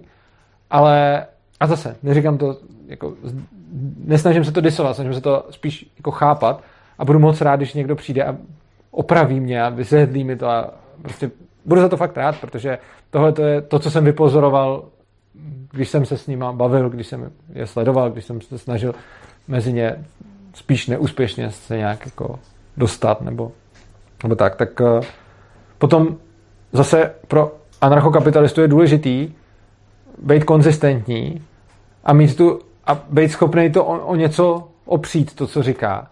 Takže když říkám, hele, tohle to ne, tak mám zatím nějakou teorii, proč ne, a můžu na to říct, ale v těchto těch případech je to ne a v těchto těch případech je to jo a dobře, tady mám nějakou šedou zónu ale není to na tom, jako mně tady u té situace subjektivně přijde, že je to tak a tady u té mi to subjektivně přijde jinak, tak tohle je dobře a tohle je špatně. Ale prostě mají tam nakreslenou anarchokapitalisti někde tu hranici. Anarchosyndikalisti si ji nakreslili mnohem níž, jak správně říkáte, ale když je nakreslená takhle nízko, tak eh, potom jako ten zaměstnavatel třeba může říct, že je násilí na něm, že mu tam nechce pracovat levnějc. Jo? A potom vlastně máme jako dva pohledy, kdy zaměstnavatel řekne, hele, je násilí, že on tady nepracuje ještě levněji a zaměstnanec řekne, je násilí, že on mi nedává víc, ale to potom nemá žádný řešení, krom toho, že někdo se naštve a bude s jedním sympatizovat, typicky s tím dělníkem, a pak rozmátějí tu továrnu. Uh, což se takhle v historii často dělo a k ničemu to moc nevedlo. Takže uh, je jako jo, ale máte pravdu, pramení to z tohohle. A myslím si, že nakreslit si tu hranici níž můžete v případě, že vám nezáleží na té logické konzistenci, že prostě má, že to nějak cítíte, ale nepotřebujete být konzistentní, tak si pak můžete dovolit tu hranici výrazně posunout. Takže typicky to, to co mi často lidi říkají, rozšiřme NAP na, jako princip neagrese na psychický násilí. A já říkám, jak? A mi řeknou, no prostě, když je někde psychický násilí, tak eh, to už bude moc být postihnutý klidně fyzicky. Říkám, dobře, tak co je psychický násilí? A oni řeknou, no, že ten člověk trpí, když prostě působí někomu bolest. Ale potom řeknu, dobře, tak když někomu působí bolest svojí vlastní existencí, tak řeknu, no to ne. A proč teda tohle to ne a tam to jo? A na, na to ta odpověď jako myslím, že není, rozhodně mi ji nikdo nedal. A potom vlastně, pokud chceme ten svět, pokud nechceme svoje subjektivní preference nadřazovat preferencím ostatní, což je typický pro anarchokapitalisty, že to nedělají, že prostě vnímají subjektivní preference všech lidí jako rovnocený, tak pokud to nechceme dělat, tak máme mnohem menší manévrovací prostor v tom, co můžeme odsoudit jako nepřípustný. V momentě, kdy svoje subjektivní preference považujeme za nadřazený subjektivním preferencím ostatních, tak můžeme výrazně posunout tu hranici, protože v podstatě nemám nějakou teorii nebo pravidlo nebo nějak, nějakou jako etiku, kterou bych dokázal popsat, ale vlastně ty situace posuzují podle líbí, nelíbí. Líbí se mi to, je to dobrý, nelíbí se mi to, eh, je to špatný. Což má potom mnohem menší kompatibilitu, což i vysvětluje, proč ty anarchokapitalisti se mnohem víc shodují než ty anarchokomunisti. Já jsem asi natvrdlý, ale asi nechápu anarchokomunismus, ale jako asi tak, že jako že jako komunismus prakticky potřebuje ten stát, aby byl jako by ten komunismus ve formě jako to, aby se řeklo, uh, tady se vystaví nějaká, jako nějaký byt a ta, jako ten se dá tam tomu, protože něco. Jo. Ale jakmile tam odpadne tohle, tak já jako nechápu, proč by vůbec jako někdo jako něco jakoby, jako vůbec nějak jako dělal, jo. No, to, to si myslím taky, protože jsem anarchokapitalista, ale oni se na to dívají jinak. Uh, Takže jsem teda natvrdlej. Ne, já, to, jako, to, že něčemu, ne, to, to, že, ne, to, že něčemu nerozumíme, nebo že si myslíme, že by to bylo jinak, než si myslí ty lidi, neznamená, že jsme natvrdlí my nebo oni, ale že se díváme na svět jinak. Uh, oni si myslí, že nebo dobře, ono jich víc, takže mají různé názory a těžko se tady mluví o skupině. Podobně nahmatatelným jako například. Jo. Je to tak, že já si jednou hezkýho dne, tak si jako řeknu, na zahradě mám barák. Zbyli mi nějaký jako materiál, stavím druhý barák. A někdo pak v nějaký tí obci nebo nějaká jakoby komunita přijde, řekne, hele, ty se narodila dcera, ta by tady mohla bydlet a já řeknu, jo, to je super nápad. V zásadě ano. Jo, je, je, je to takhle jako myšlený. Uh, ale Asi. já nemůžu říct za všechny, ale v zásadě ano. Už třeba to, že se stavím druhý barák, není to, co bych měl dělat, protože bych měl podle nich mít jenom ten jeden, který využívám a když umím využívat jenom jeden barák zároveň, tak nemám co mít dva baráky. A to je v tom osobním vlastnictví, který oni ctí, nebo není? Uh, ten první barák je v osobním vlastnictví a ten druhý už by byl v soukromým, pokud to dobře chápu. Jenomže problém je, že ani oni mi nejsou schopni dát odpověď. Třeba uh, je můj počítač, je, nebo takhle, oni mi dají odpověď, ale ta odpověď potom často ukazuje něco jiného. Třeba řeknou, že výrobní prostředky jsou uh, vždycky uh, soukromý vlastnictví a nikdy osobní. A pak řeknu, co můj laptop, to je můj největší výrobní prostředek. Je to osobní vlastnictví nebo soukromý vlastnictví? Oni často nevědí, respektive něco řeknou, ale je snadný je dostat do stavu, kdy jim člověk klade nějaké otázky a v závislosti na tom, jaký použije, jako z jaké strany na to jde, tak na tu stejnou otázku dostane jinou odpověď. Takže prostě, když se zeptám uh, jako, hele, dobře, tak uh, když je něco výrobní prostředek, tak uh, je to, tak to není osobní vlastnictví, ale soukromí. Oni řeknou jo. A řeknu, dobře, tak uh, když je, když prostě vyrábím něco na počítači, tak to je uh, soukromý vlastnictví, ale osobní. Oni řeknou jo. A já řeknu, dobře, tak tady máš laptop, můžu se ho vzít, je to teda, není, a to už řekne, že ne. A uh, protože je to jeho osobní vlastnictví najednou. A tohle to jsem přímo zažil, že prostě se to, že se to fakt mění podle toho, podle nálady. Nebo... Se to nepopírá náhodou nějaký sebevlastnictví, jestli vlastní tělo patří do osobního vlastnictví. To patří. Jako, já tady mám třeba dva skvělý výrobní prostředky. Ano, to je další, ano, to, je to vlastně taky, jo, kapitál, jasně, jako, když, ano. bude moje vlastnictví, jo. to taky docela dobrý ano, kapitál. ale jak říkám, ale oni si myslí, že když bychom zrušili stát, takže pak zaniknou i ty třídy a že ta společnost uh, bude fungovat podle toho jejich principu. tohle bych ale zase, my třeba anarchokapitalisti si myslíme, že když zrušíme stát, tak společnost bude fungovat tržně. A typická otázka. Když budou bezpečnostní agentury, nebude jedna bezpečnostní agentura, která ovládne ty všechny ostatní. Jako, dokážu nějak zdůvodnit, proč ne, a věřím tomu, že ne. Ale může se stát, že jo. A můžu se plést. Takže úplně stejně, jako se můžu plést já a můžu si myslet, že uh, když bude anarchie, tak uh, se společnost bude řídit tržně. To si můžu myslet, můžu se to domnívat, může to být jako můj postoj k tomu. Tak ale to může být milný postoj. Úplně stejně jako oni, když si myslí, že když zanikne stát, takže pak nebudou třídy a lidi budou žít uh, každému podle jeho potřeb a každý podle svých možností, tak tohle se taky můžou mílit. Akorát, že my si myslíme, že se mílí oni a oni si myslí, že se mílíme my. Takže bych to jako neschazoval. To, co třeba mně přijde, že neřešej vůbec, je třeba t, ty, ty peníze a jejich funkce a, a systém cen, že prostě a ekonomickou kalkulaci. To, to prostě vůbec jako ještě jsem nemluvil s žádným anarchokomunistou, anarchokomunistou nebo anarchosyndikalistou, který by vůbec chápal a věděl, co je problém ekonomické kalkulace, nebo měl vůbec ochotu se tím zabývat. Nepotkal jsem žádného takového. Na druhou stranu, oni zase tvrdí, že třeba my nemáme zvládnutý životní prostředí a oni by se mohli stejně tak jako, a co teda udělá kapitalismus s životním prostředím, je pravda, že se tím nějak zabýváme, ale z jejich pohledu to musí, může být nedostatečný. Prostě stejně jako z našeho pohledu, když zrušíme peníze, tak prostě nebudou, nebudeme schopní jako společnost alokovat zdroje, nějak aspoň trochu rozumně, podle mě. Oni si zase myslí, když Eh, bude jenom čistý kapitalismus a trh, tak za 20 let tady všichni vyhyneme na to, že si zničíme životní prostředí. A ty názory si myslím, že jako snažím se na ně, jako ty moje mi samozřejmě přijdou, ty, proto je mám, že jo, ale snažím se na ně dívat rovnoceně.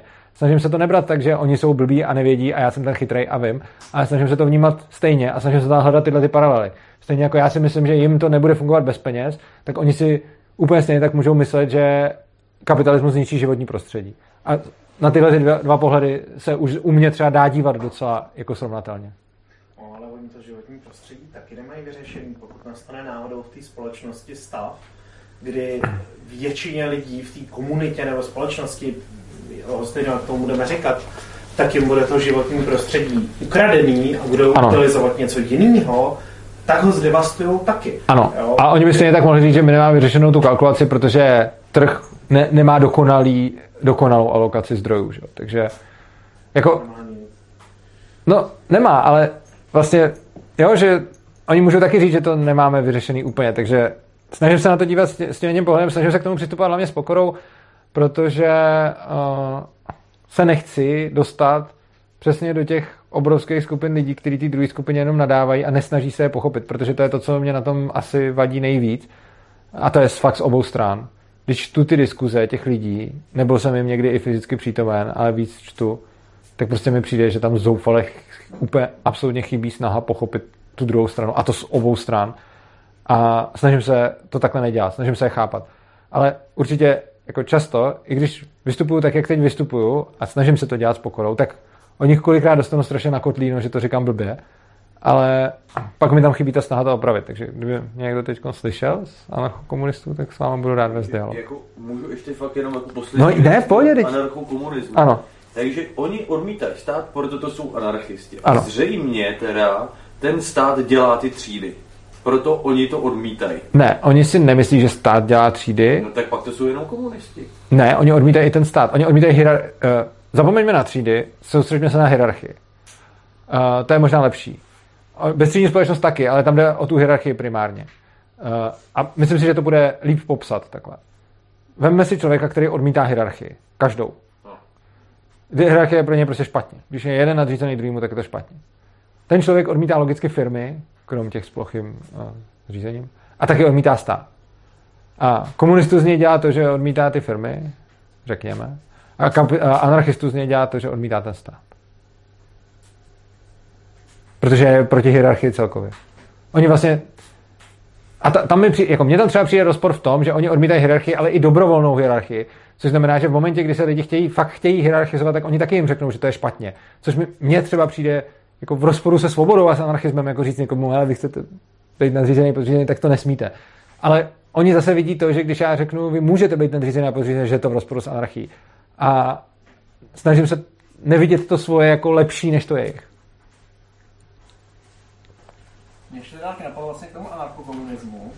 Jakoby, uh, teda nevím, jako, jak, jak, by to prakticky fungovalo, ale pokud jakoby, se jim podařilo docílit jakoby, toho stavu, mm-hmm. že v podstatě jakoby, jaký, jakýkoliv statek by jakoby, patřil všem, jako, mm-hmm. nevím, že se jim to teda, se jim to teda povede, tak podle mě jakoby, možná proč to chtějí, nebo, nebo co tohle za důsledek je, že jakoby, uh, žádný ekonomický subjekt nebude schopný jakoby, tam do, získat moc než jiný ekonomický subjekt.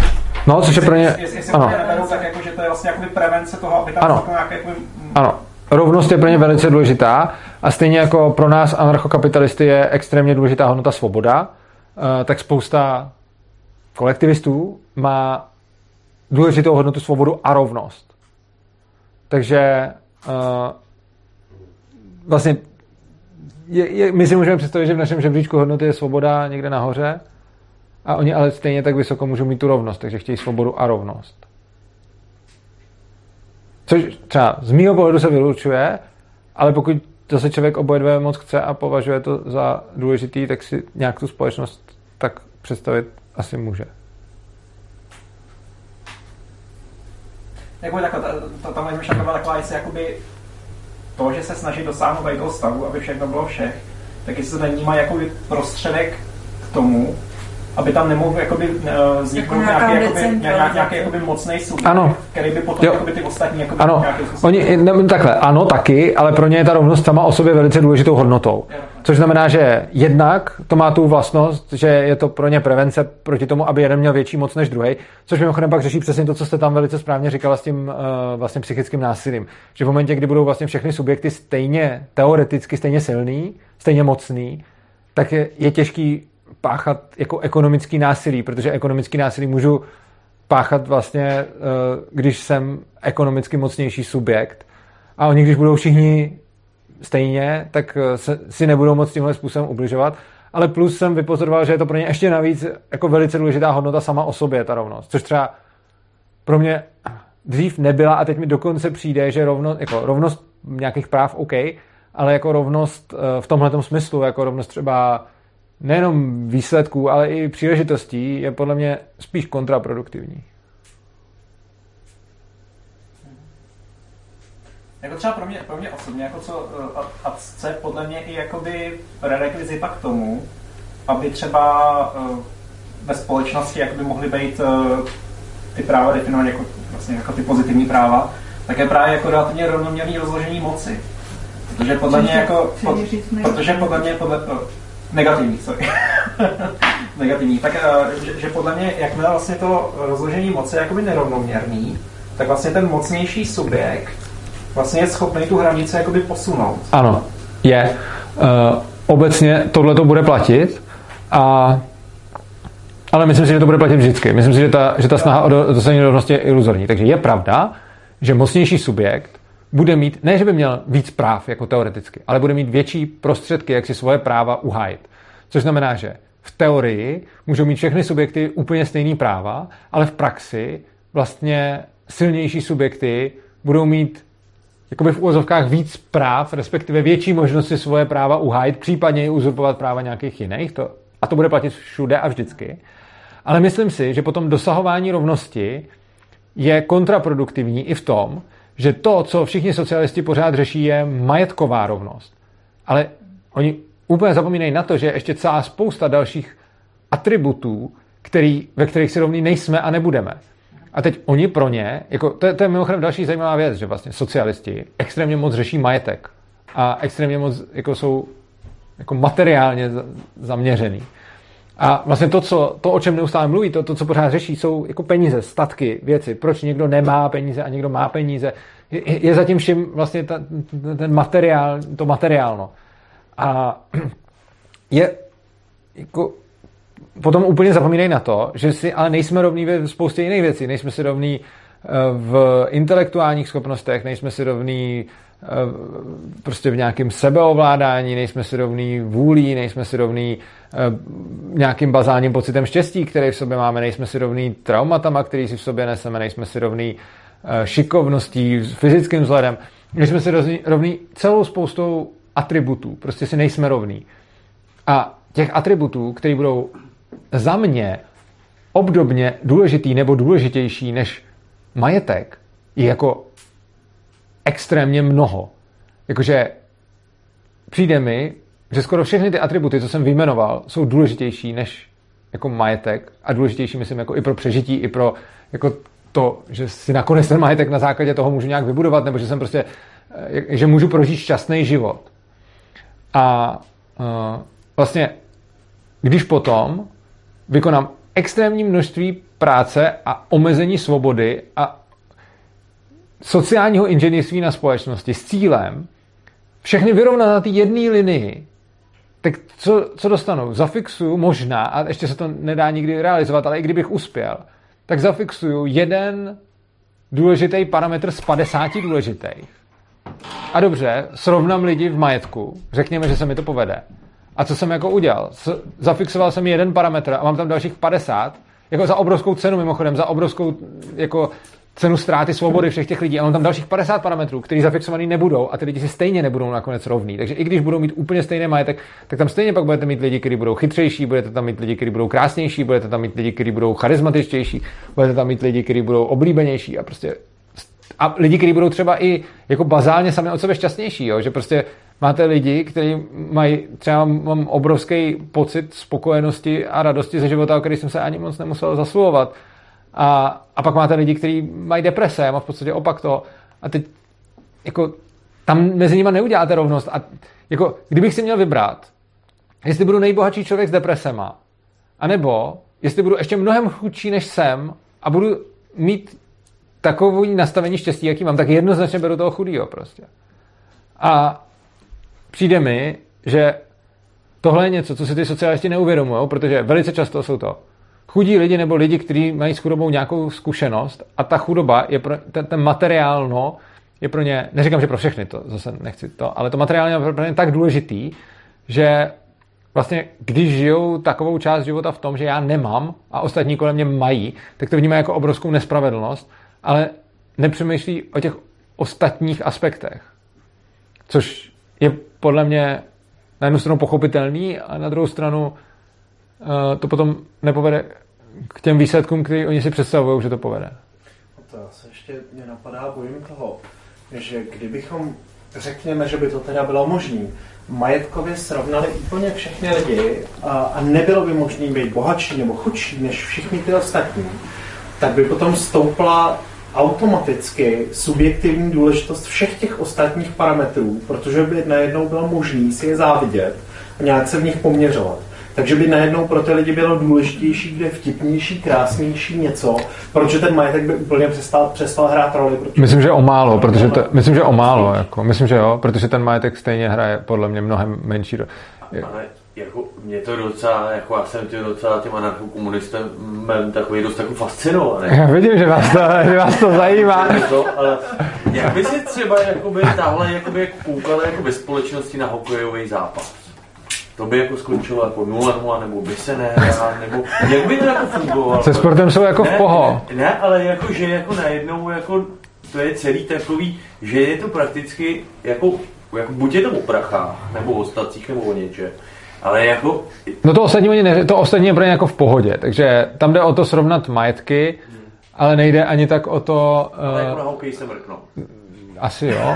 ne, a tak já vím, že to je dost jako absurdní, no. že jo, ale jako... No, asi jo, ale zase třeba na formule už ne, protože jsem udělal video o formuli, tak jsem dostal hodně vynadáno, že, že to není žádná anarchie a, a že to je moc o penězích. Ale uh, no, myslím si, že... No, ale tak... A tak ten se dá hrát i... No. Ale ne, tak uh, myslím si, že myslím si, že ten, uh, že jako ta ten cíl dosáhnout rovnost je potom i vlastně kontraproduktivní, že pak tím vlastně dojdu k nějaký, ne, jako nevyhnutelně tam vytvořím nějaký nespravedlnosti. Například jako určitě bude nějaký člověk, který nedal, nedostal do vínku nic moc a to, co dostal, je, že se aspoň narodil bohatým rodičům. A jinak může být třeba podprůměrně inteligentní, podprůměrně bystrej, podprůměrně krásný a ještě třeba nemocný. A třeba to jediné, co má, budou prachy.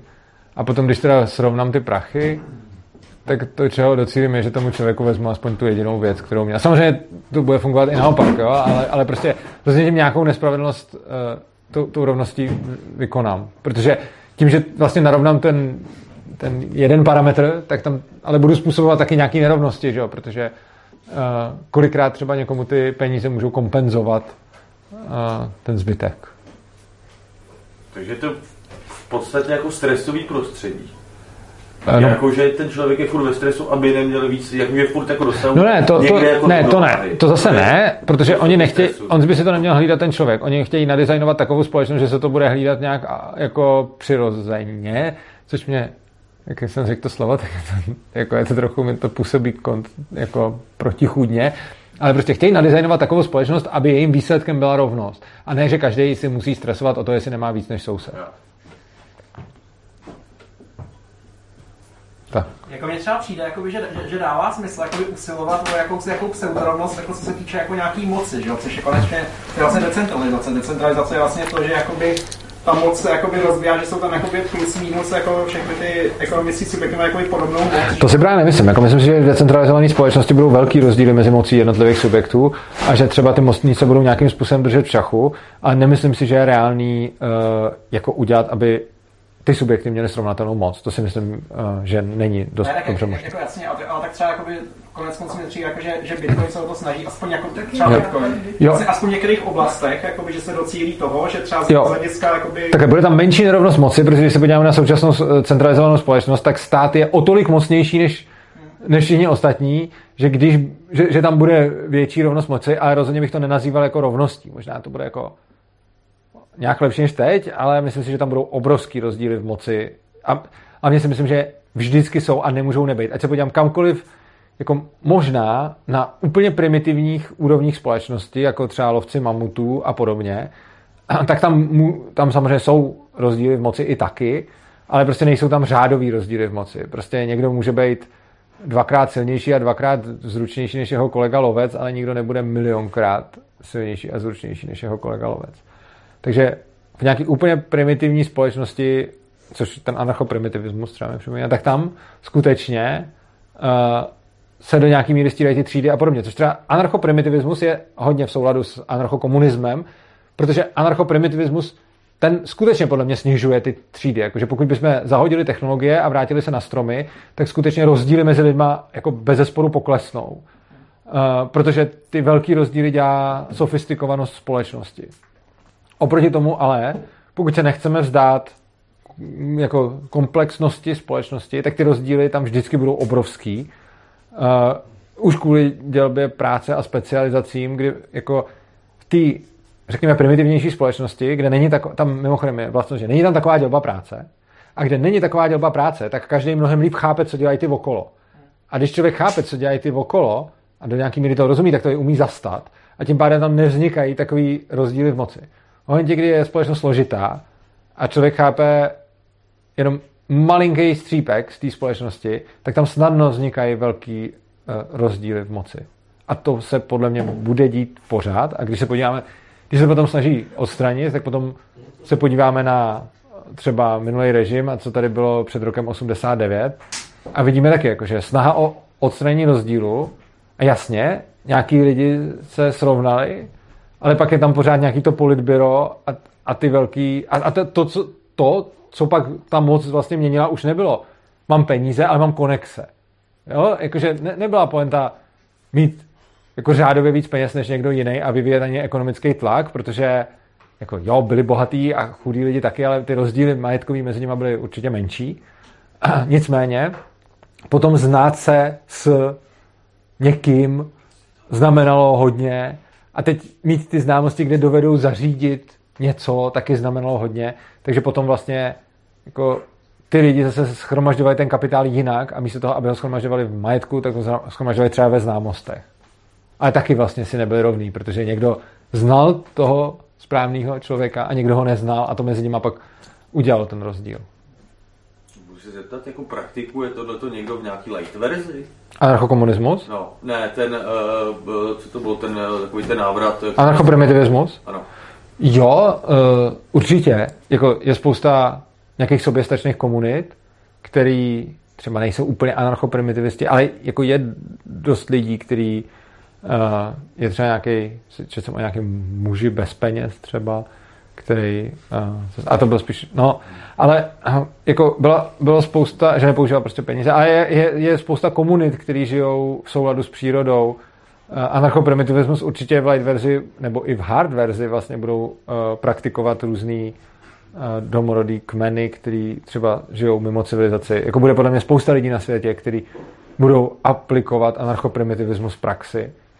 A, a asi jich bude ubejvat, ale budou. A to jak lidi, ke kterým ta civilizace ještě nedošla, takže prostě nějaký obyvatelé různých pralesů nebo džunglí a podobně, kteří tam, ty tam žijou v anarchoprimitivismu reálně. A protože jako mají tam nějaký kmeny, který může mít třeba náčelníka, ale asi je v pohodě, když se mi nelíbí v kmeni se sebrat a popojít o pár dní cesty vedle a tam si dělat něco jiného, takže taky asi eh, si umím představit, že to je anarchoprimitivismus.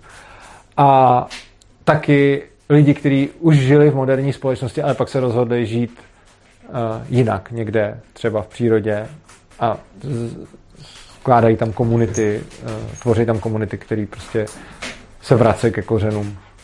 Takže jo, anarchoprimitivismus je mnohem vlastně rozšířenější v praxi než třeba anarchokomunismus. I když anarchokomunistů je víc, nebo dobře, to asi, no to těžko říct, nebo těch, co se asi za to považují, bude víc. Jakože já anarchoprimitivistů vlastně jsem celkově v životě, který by se tak nazýval, potkal asi dva. Anarchokomunistů víc. Ale ty anarchoprimitivisti asi se se mnou nepotkali, protože asi nebudou uh, dosažitelný a nebudou se koukat na videa a nebudou o mě vědět a já o nich. Tak. Já jsem se uh, že se nezmínil kryptoanarchii. Uh, no, protože kryptoanarchie podle mě se není jako anarchistická škola v tomhle směru. Kryptoanarchie je podle mě aplikace anarchoagorismu nebo anarchokapitalismu v praxi. Uh, takže, co, což dokonce uh, je napsáno v manifestu, který napsal uh, ten mm, Timothy May, no, já jsem teď se teď se mi to jméno úplně vykouřilo. Každopádně je manifest anarcho, um, kryptoanarchismu, jak blbnu jsem a, a ten, tam má přímo napsáno, že kryptoanarchie je aplikací anarchokapitalismu do praxe. A kryptoanarchisti jsou anarchisti, kteří se pohybují ve virtuálním prostředí a pomocí asymetrické kryptografie a, si chrání soukromí a, a, pomoc, a, a zároveň směňují a uzavírají obchody a podobně. Což tam je přímo uh, Timothy. May. A tam je napsáno, uh, že um, vlastně je to implementace anarchokapitalismu. Já osobně bych to spíš možná nazval za implementaci anarchoagorismu, ale vlastně asi obojího. Já jsem se chtěl zeptat na pacifisty a pacifismus. Mm-hmm. Já jsem za život potkal spoustu lidí, kteří se pacifisty nazývali. Většinou na základě toho, že říkali, uh, nemám rád zbraně, jsem proti zbraním, tak jsem pacifist. Aha. Ale reálně jsem asi nepotkal, nebo nejsem si vědom, že bych se setkal s někým, kdo by skutečně byl pacifista v tom smyslu, že by odmítal veškeré násilí. A myslím to tak, že bych fakt mu dokázal věřit, že když vedle něj bude někdo, já nevím, nějak něco hrozného, bude mu znásilňovat, mučit dceru, manželku, a on bude mít tu moc mu třeba zabránit, nebo bude někdo ubližovat jemu a se bude moct bránit nějak, takže by fakt vědomě udělal to rozhodnutí, že to dělat nebude, protože násilí je špatný. Tohle podle mě není uh, rozumný kritérium uh, na toho neprohlásit za pacifistu, protože úplně podle stejného kritérium ti, kritéria ti kdokoliv selže v čemkoliv. Kolik lidí, kolik uh, anarchokapitalistů něco neukradne, když jim bude někdo někoho mučit, kolik uh, anarchosyndikalistů si něco nekoupí, když jim bude někdo někoho mučit, vlastně jakoby, pokud budeme brát jako kritérium mučení, tak každý uh, jako udělá skoro cokoliv a uh, výsledek toho je, že on může být pacifista a v nějakých krizových situacích jednat v rozporu se svým přesvědčením. OK, uh, beru. Ale jaký je teda ten test? Jako, nebo ten test je podle mě úplně stejný jako každý jiný, že já... Ten člověk jako přesvědčený no, to... pacifista. Já si myslím, no. že řekne, je mi to jedno, protože to je jako nejvíc jako pacifistický. Já si nemyslím, já si myslím, že když te, prostě, to já to beru tak, že ten člověk se může považovat za co chce no, a, a potom může mít různě pevnou vůli a odhodlání se tomu ideálu snažit dostat. A když někdo bude anarchokapitalista a potom krade, tak mu taky neřeknu, ty nejseš anarchokapitalista. A když bude anarchokomunista, který tomu bude, bude to číst, bude to vědět a všechno a bude zrovna big boss korporátu, tak mu taky asi nebudu říkat, ty nejsi anarchokomunista, jenom mu řeknu asi ty jsi anarchokomunista, ale nežiješ úplně se svým přesvědčením, hmm. což bych jako fakt rozlišoval, že prostě to, že někdo nežije v souladu se svým přesvědčením, neznamená, že to přesvědčení nemá, jenom to může znamenat, že prostě není třeba dost silný, nebo že to přesvědčení pro něj není tak důležitý, nebo cokoliv, jakože nesoudil bych to zdaleka takhle. Dobře, když to nebudou extrémní situace, máš pocit, že jsi potkal lidi, kterým bys uvěřil sílu přesvědčení, aspoň ten pacifismus? To upřímně řečeno nevím, já, no, jako... Protože já jsem fakt potkal zejména ty, kteří řekli, no nemám rád zbraně, tak pohoda. A spíš směřuji jako k tomu, že bych... Znám lidi, kteří se extrémně vyhýbají násilí. Přesvědčený pacifista by opravdu, když ho seznámíš s tím, že vlastně teda tím pádem logicky musí být proti státu, tak by se jako nad tím měl zamyslet a měl by říct, jo, vlastně máš asi jako pravdu. Znám anarchisty, kteří se hodně vyhýbají násilí. A uh, myslím si, znám jednoho buddhistického mnicha. Znám, prostě jsou lidi, kteří bych ten pacifismus jako věřil, no. Ale to neznamená, že bych jim věřil, že obstojí jakýkoliv extrémní příklad, protože to neuvěřím no, skoro nikomu. Dobrá. Tak já vám děkuju, že jste přišli, děkuji vám za pozornost i za dotazy.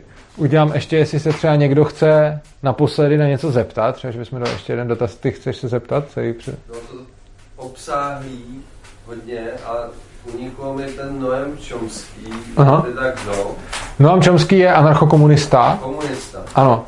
A ty ho znáš? Jo, trošku jo. z doslechu. Jo, je to lingvista, eh, počítačový, je teoretický informatik a jako je to extrémně chytrý člověk.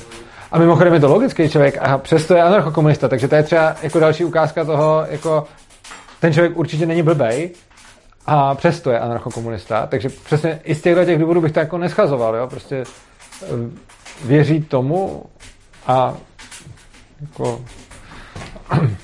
tak, no. Tak. To bylo možná poslední. Nebo jestli má ještě někdo něco co hodně důležitého na srdci, tak můžeme dát. Mně se to hodně důležité. Já jsem Dobře. Zvědavý, jak přesně si myslel tu kontraproduktivitu rovnosti příležitostí.